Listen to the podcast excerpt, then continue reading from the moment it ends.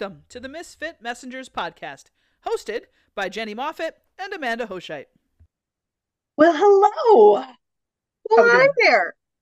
It's so disingenuous because we've been talking for like 40 minutes already, but we kind of have to start the podcast somehow. Howdy doody. No, I like that. Howdy doody time.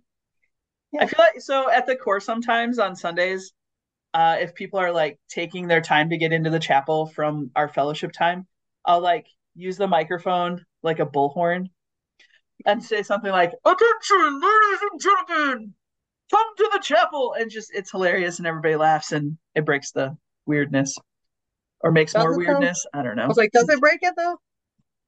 Or I mean, encourages it. I like weirdness. Weirdness is fine. It's good. You know, breaks down the walls, you know? Yes, sure. It reminds people that you can actually have fun in church on a Sunday. What? It's possible. I refuse to not have fun where I am, in anywhere, including church. There you go. And including this Misfit Messengers podcast. So if this is your first time, welcome to the podcast.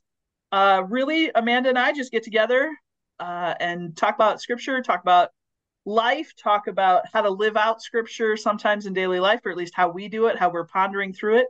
And right now we are in a series on Nehemiah, and specifically looking at Nehemiah as a, I don't know, would you call template? No, template's not the right example of leadership. Yeah. Leadership development. The example of work. Yeah. Yep. I'm trying to think of how to phrase it better, but I got nothing. So yeah. And the example of leadership. Example of leadership. So we're working through the book called Becoming Nehemiah, Leading with Significance by David McKenna. So shout out to that gentleman. You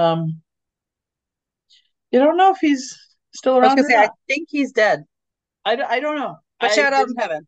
Good job, buddy. You made it. There you go. Bravo. So we are in the middle of kind of looking through Nehemiah's life. Last week we didn't go exactly where I thought we were going to go, but that's okay. It was a wonderful conversation talking about teams and leadership and things like that. And today I kind of wanted to talk about, if it's all right with you, this concept of Nehemiah's example of how to deal with not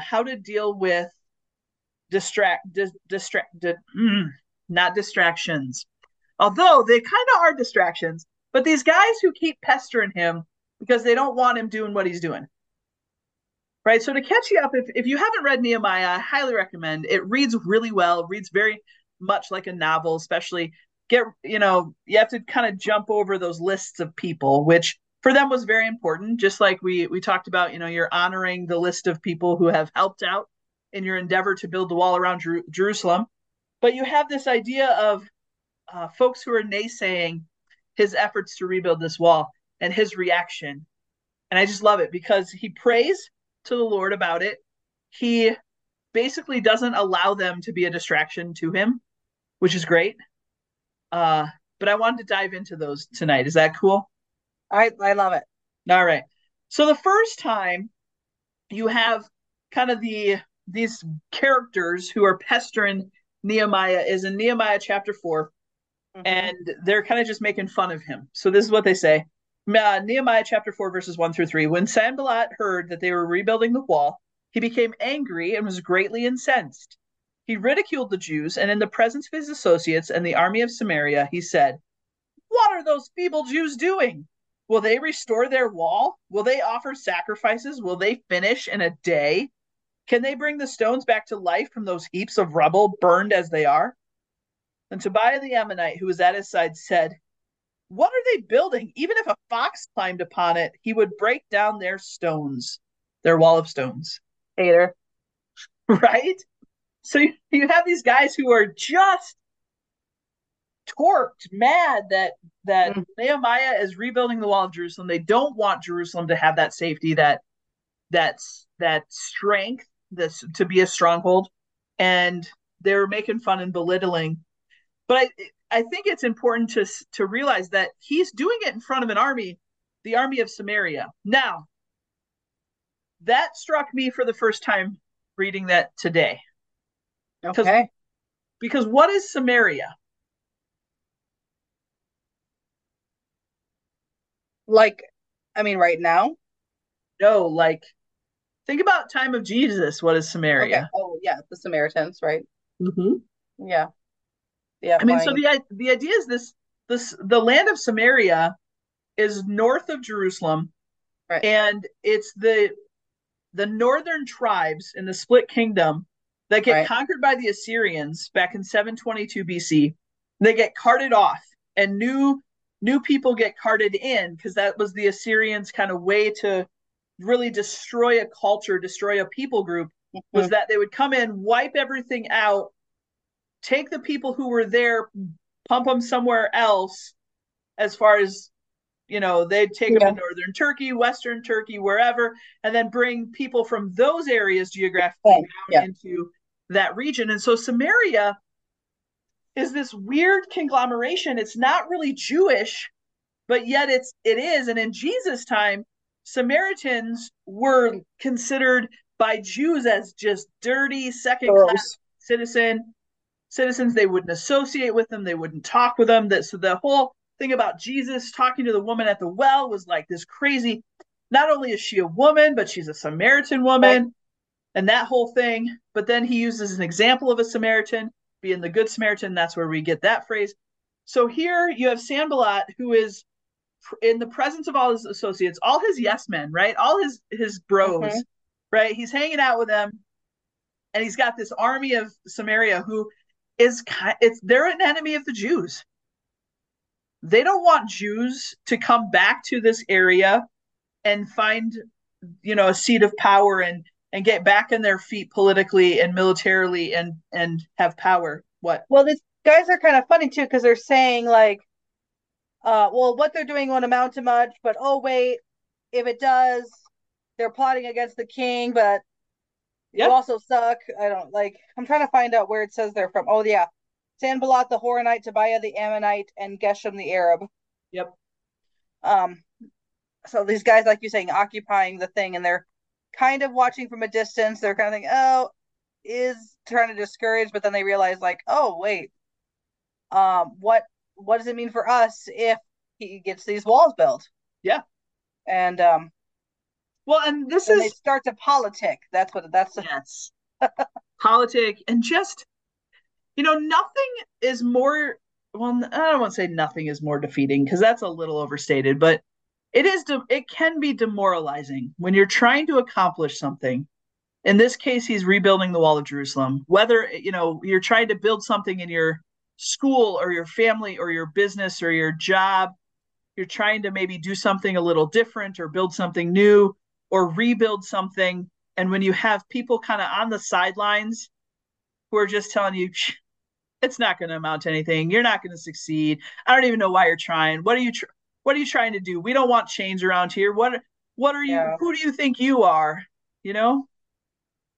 Yes. I mean, and even if you try not to listen to it, I mean, it gets in your head. It does. You know, and it sucks.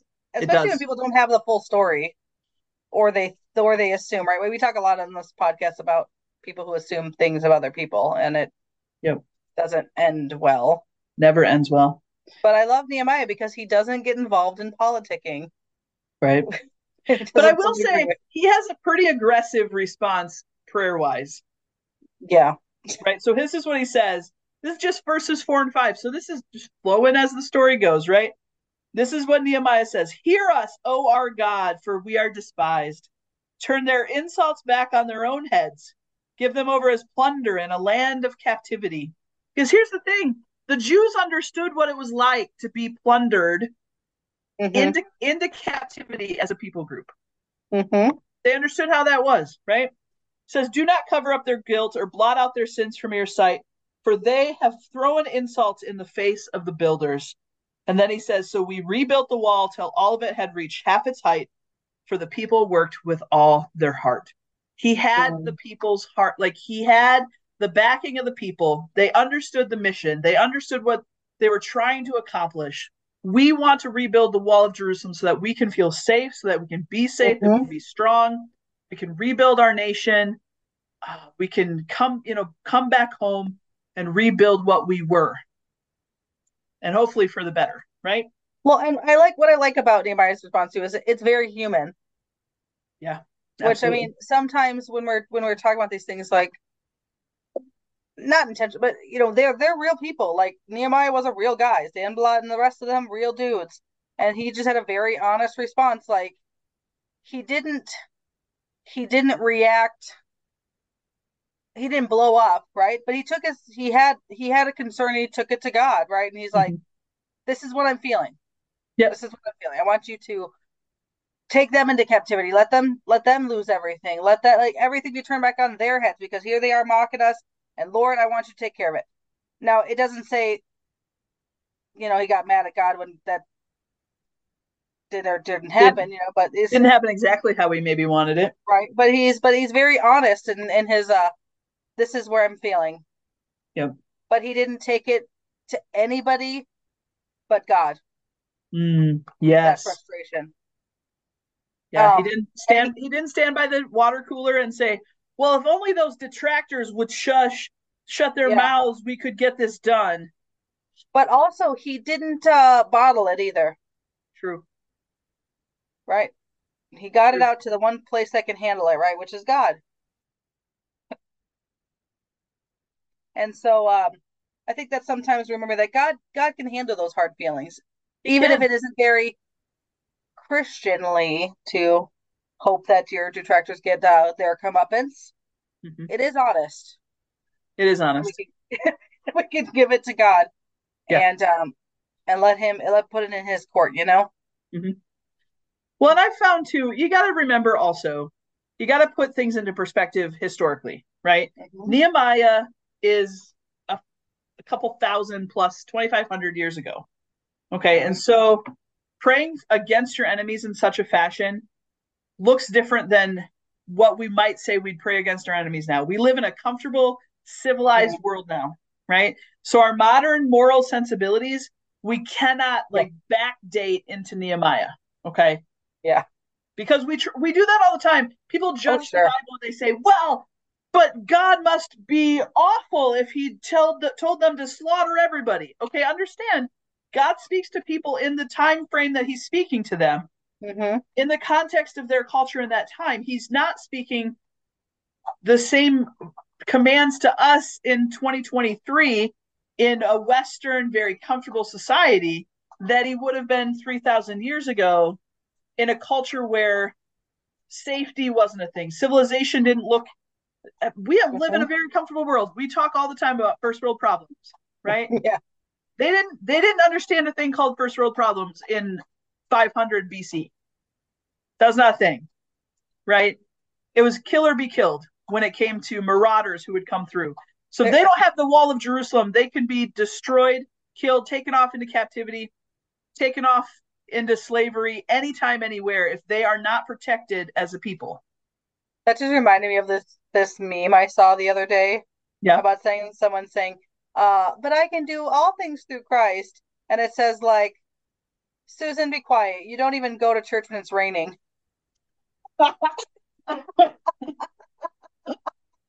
First real problems. Oh, and I was like, "Oh man." People misquote, "I can do all things through Christ who gives me strength." Well, yes, all the time. But yeah. But if we keep reading in chapter 4, because I love this whole series. It says, "When Sanballat, Tobiah, the Arabs, the Ammonites, the men of Ashdod heard that the repairs to Jerusalem's walls had gone on ahead and that the gaps were being closed, they were angry. They all plotted together to come and fight against Jerusalem and stir up trouble against it. But we prayed to our God and posted a guard day and night to meet this threat." Can I just say, friends, this has been a formative verse for me. They prayed to God and they posted a guard day and night. Sometimes we have this misconception that if we pray to God, then we can just sit and wait for God to act. Now, wouldn't that be nice? I'm not saying he can't do that. Okay, he can do that. But I also understand that when a soldier is waiting for orders, I always use this analogy, when a soldier is waiting for orders to go into battle, they're not just sitting there twiddling their thumbs on the couch, right? What is a soldier doing when they're waiting for orders? They might be doing physical training. They might be doing weapons practice. They might be cleaning their equipment. They might be doing those things in preparation for when the command comes, right? Well, and even not in war, but even just remember the 10 virgins and the oil, right? When they're waiting for the bridegroom to come back. There's some that brought extra just in case he was delayed. And then other people are like, but we didn't bring any extra because we... That's foolish. Yeah, you were foolish. That sucks for you. Yep. Yeah, that's Matthew 25, in case you're curious. Yep. You want to look that up. Yeah, it's God...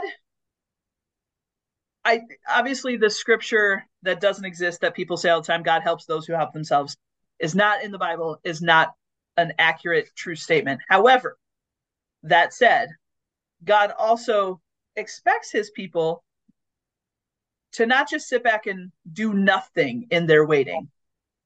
In fact, when it says, be still and know that I am God, it's not it's be at peace and know.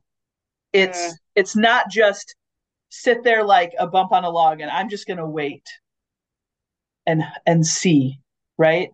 Now, right. There are times if the Holy Spirit gives you and says, hold off, just chill and wait for a second. That's different, right? But in the waiting, what are we doing in preparation? Yeah.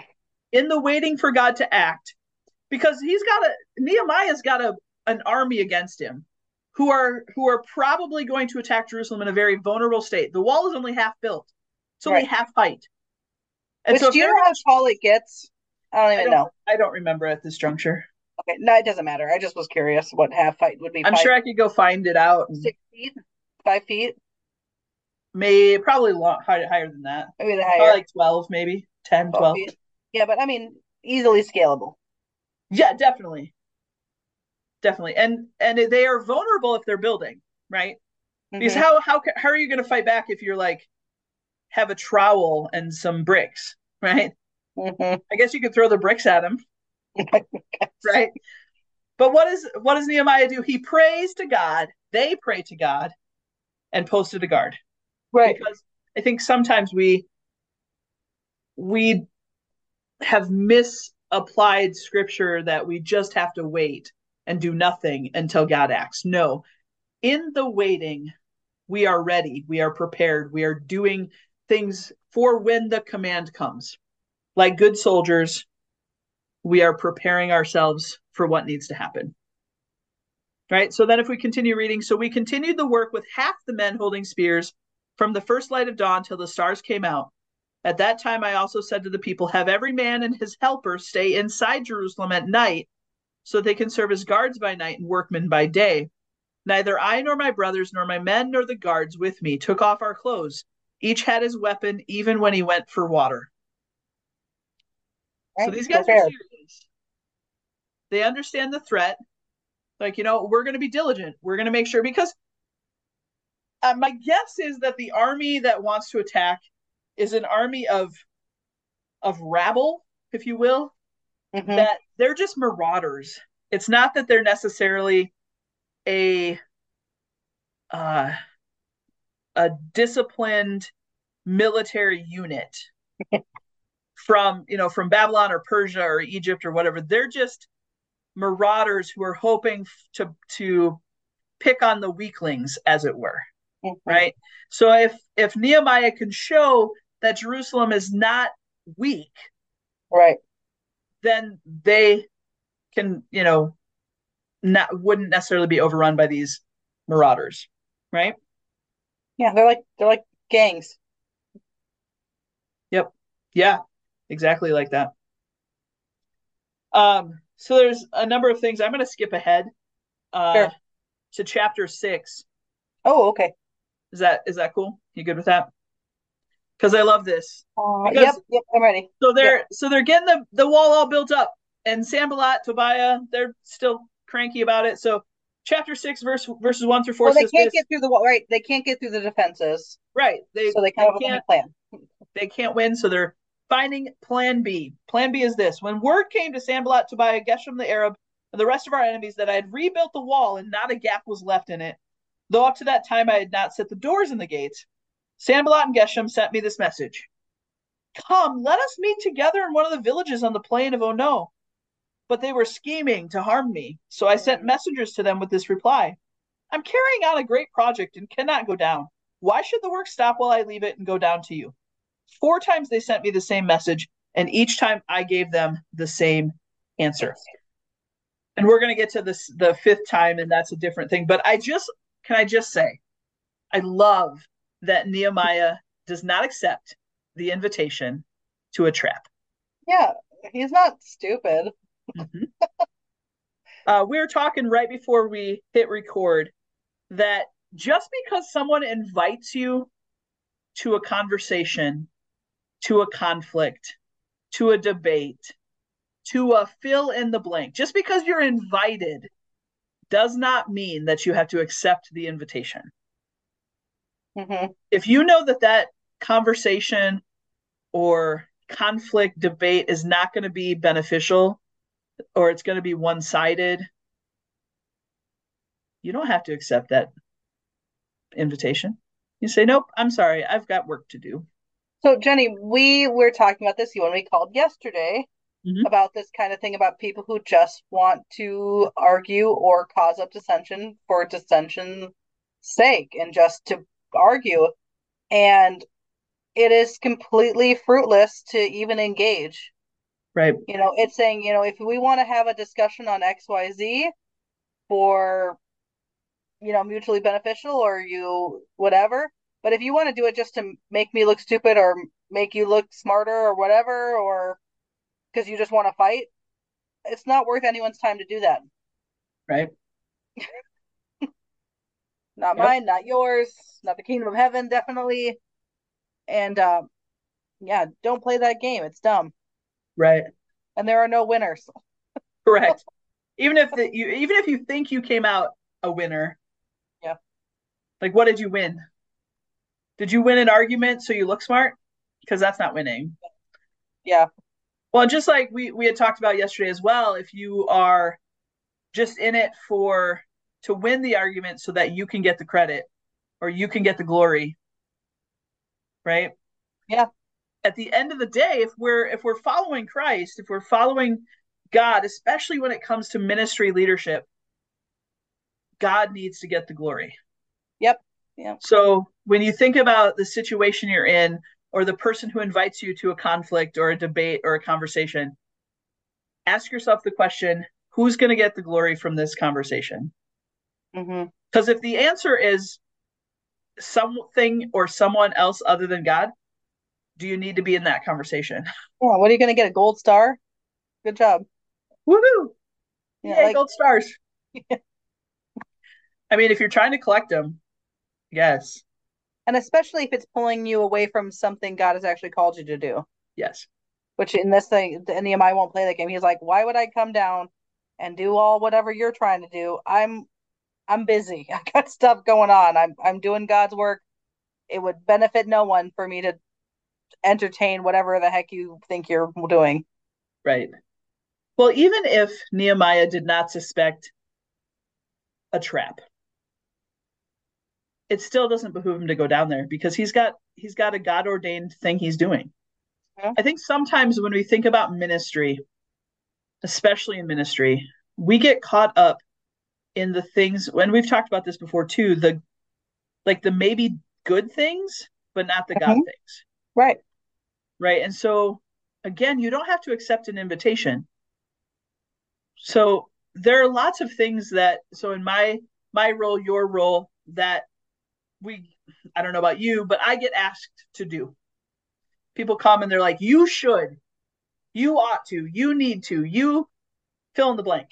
Mm-hmm. And they're all good things, right? But I have to kind of discern, okay, what is God calling us to do? What is the Holy Spirit leading us towards? What would be beneficial to the mission of the Salvation Army that I believe God has called us to? And what would give God the glory? Yeah. Or what am I doing for my own glory? Because I want to look good to my community, or I want to look good to my organization, or I want to look good to my church.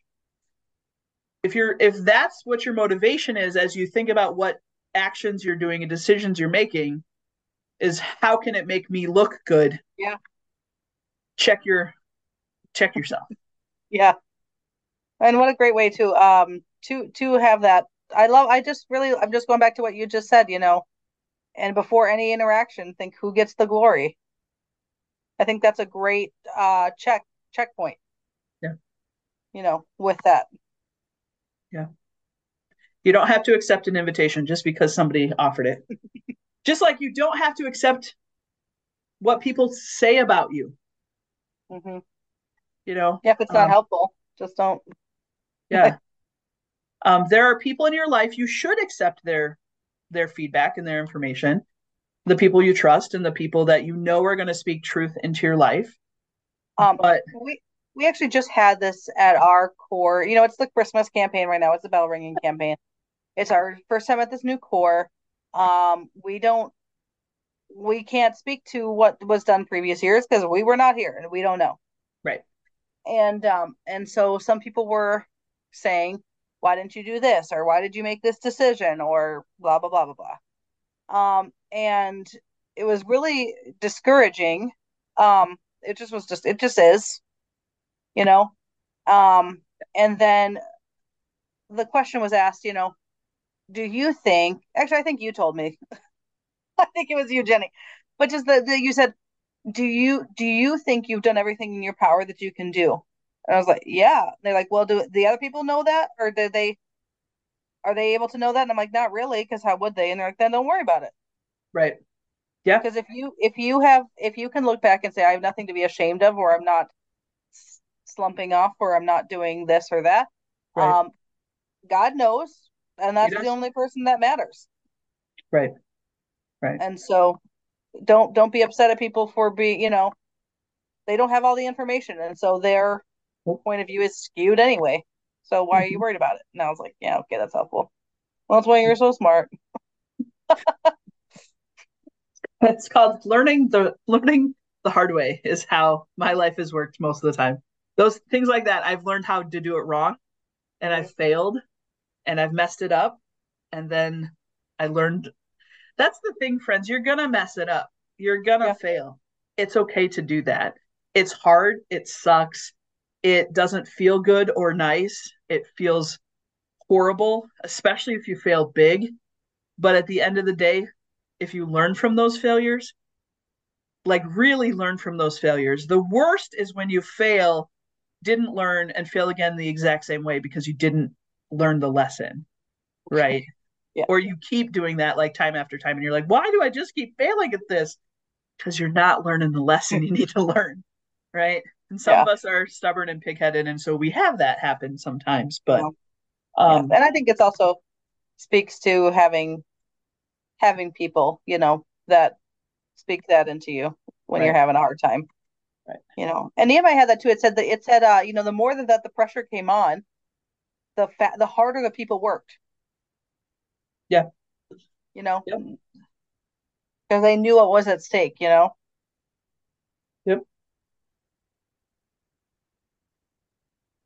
Yeah.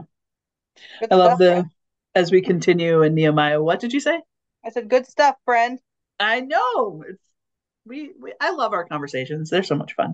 But if we keep going in Nehemiah, we've got a little time left. So I want to push through a little bit, because not that I care that we go slow through these things, because I think sometimes you need to draw out some good information and things, but I also like to, let's keep going, because we have a good conversation going. So in chapter 6, verses 5-9, it says, then the fifth time. So Sanballat was not discouraged by 4 times getting a no from Nehemiah. He thought he could trick him on the 5th time. So this is what he said. Sanballat sent his aide to me with the same message, and in his hand was an unsealed letter in which was written, okay, friends, the unsealed letter was so that Nehemiah would read it. Okay. It was a ploy. Okay. So this is what Sanballat wrote. It is reported among the nations, and Geshem says it's true, that you and the Jews are plotting to revolt, and therefore you are building a wall. Moreover, according to these reports, you are about to become their king. And I've even appointed prophets to make this proclamation about you in Jerusalem. There's a king in Judah. Now this report will get back to the king. So come, let us confer together. I sent him this reply. So this is Nehemiah's reply, because he's like, look, dude, this is not, no. Well, because he's like, I'm just here to help you, bro. Right. Like, I'm just trying to help. This stuff is coming out about you that you're going to be king. And I just want you to know about it. So come, let's talk about this. We need to talk about it. We need to spin the PR. We need to spin it. Anyway, so Nehemiah sends him this reply. Nothing like what you were saying is happening. You're just making it up out of your head, which I love, because it sounds like you're just making it up in your head, dude. Yeah, like, no. And then Nehemiah says, they were just trying to frighten us, thinking their hand will get too weak for the work and it will not be completed. But I prayed again. Nehemiah prays again and again in Nehemiah. He is praying to the Lord. He says, he prays, now strengthen my hand. But I'll tell you, it goes on, friends. He is threatened with death. And Nehemiah doesn't back down. He's like, God has got me on this mission. God has called me to it. He's going to see me through it. And I know that's cliche, but it is very, very true. One of the things that, especially when you're in ministry and let's say you're up against a deadline and you're fundraising, or you're up against a deadline when it comes to creating an event, or you're up against a deadline when it comes to, you're trying to sign up kids for some program and it's just not happening. And you're freaking out about it.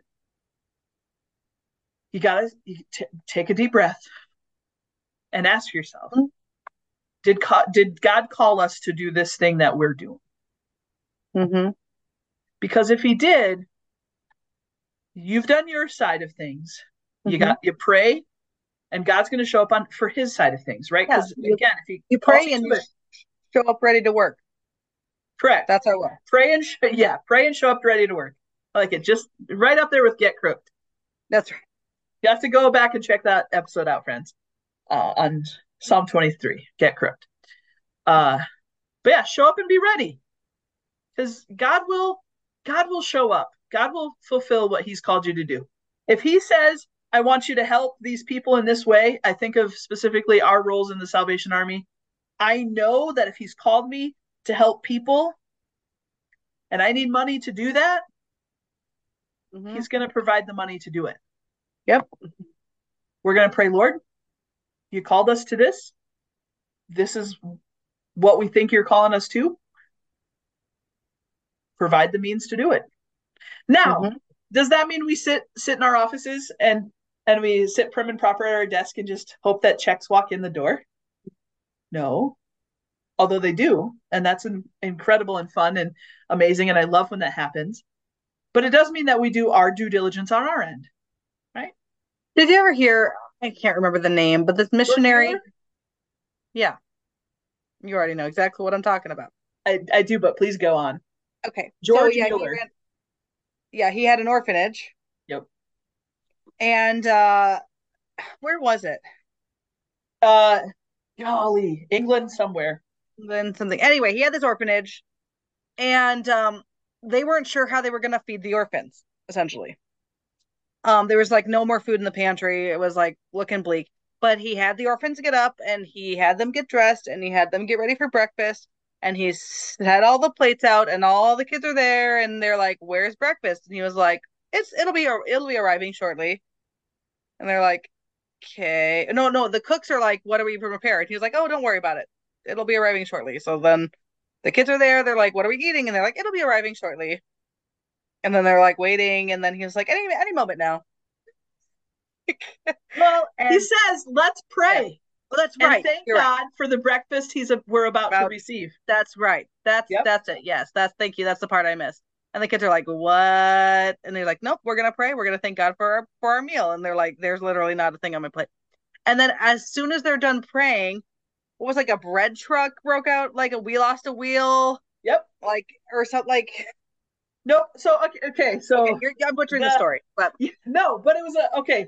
They get as soon as they get done saying the amen, there's a knock at the door. That's right. Right? And it's, hey, God woke me up in the middle of the night and said that I needed to bake 300 loaves of bread for you for this morning. And George is like, that's fantastic. Here's some guys who can help you bring it in. So they brought in all the bread. As soon as they get the breads on the table and to all the kids, they all get their bread. Another knock at the door. And it's like, hey, my wheel on my wagon just broke, and it's full of perishable milk that we're taking to market, but we can't get it there before it spoils. Can you take this extra milk off our hands so we can fix the wheel on our wagon? Well, yes, of course I can. And sent some boys out and got all the milk and brought it in for all the kids. And so it's one of those things where he knew that the kids needed a breakfast. He knew that they needed to be fed. Mm-hmm. And he just trusted that the Lord was going to provide. It was Bristol, England is where he was. Bristol, England, thank you. Back in the 1800s. His story, if you ever have a chance to read a biography on someone, George Müller's biography is phenomenal. Yeah, he was one that he only went to the Lord for the issue, for what they needed. And God always just provided in crazy ways like that. Yep. He didn't fundraise. He didn't ask people for money. He just said, the Lord will provide. And the Lord did. Now, I think that takes an extraordinary faith. Mm. Right? That takes, but it's an extraordinary faith in an ordinary way. What I mean by that is, it takes extraordinary faith because we often live in a scarcity mindset where we think we're never going to have enough. And so we're often hoarding blessings, right? I just got to keep it. I just got to hoard it because I don't know when my next blessing might be. I don't know when my next thing might be. And God works in a generosity mindset. You can't outgive God. And I realize that I don't believe that's in scripture that way, but I've lived it out in my life. Where any time that I've been extremely generous to the point that my friends are like, wasn't that your last 20? Until your next paycheck? And I'd be like, well, yeah. So what happens when? I said, God will provide because he does. Now I wish I could say, yeah, I'm super awesome and put me on a pedestal because I've done that a lot in my life. No, literally twice. Okay. But when I did, God showed up and provided. Yeah, we had a thing back at our former appointment, and actually it happened twice. One, I just really felt a call to start youth programming, and the Corps was so poor and so broke, and I was like, they're like, how could you even think about doing this? And I was like, I feel like I'm supposed to do it, and then God provided all the leaders and the materials, and it just worked. Yeah. A second time was when we couldn't make payroll, which was to pay our employees. There just wasn't enough money in the bank, and I was like, "This sucks." And my husband said, "Let's go to the mercy seat at the front of the church, and we'll just pray." And so we did, and we just said, "Pray, Lord, I really don't want to have to make the call to tell people, hey, I have to defer your paycheck a week because there's no money." Right. And then when we were done praying, when we went to leave the office, there was a check stuck in the door for I think we needed $400, and it was for $450. Wow. Yeah. And it was and I always joke, I always feel like the Holy Spirit's in the corner being like, nah, I got it, and you're like, you're right, never should have doubted you. Right. But but again, we need to be reminders of those. I'm a big advocate of continuing to tell these stories of faithfulness. Yeah. And writing down. Because there are times when it's hard to have faith. Yeah. When it seems like I don't know where to start. I'm just a cupbearer who heard about a wall and I have no idea. But I'm just gonna show up and God God take care of it.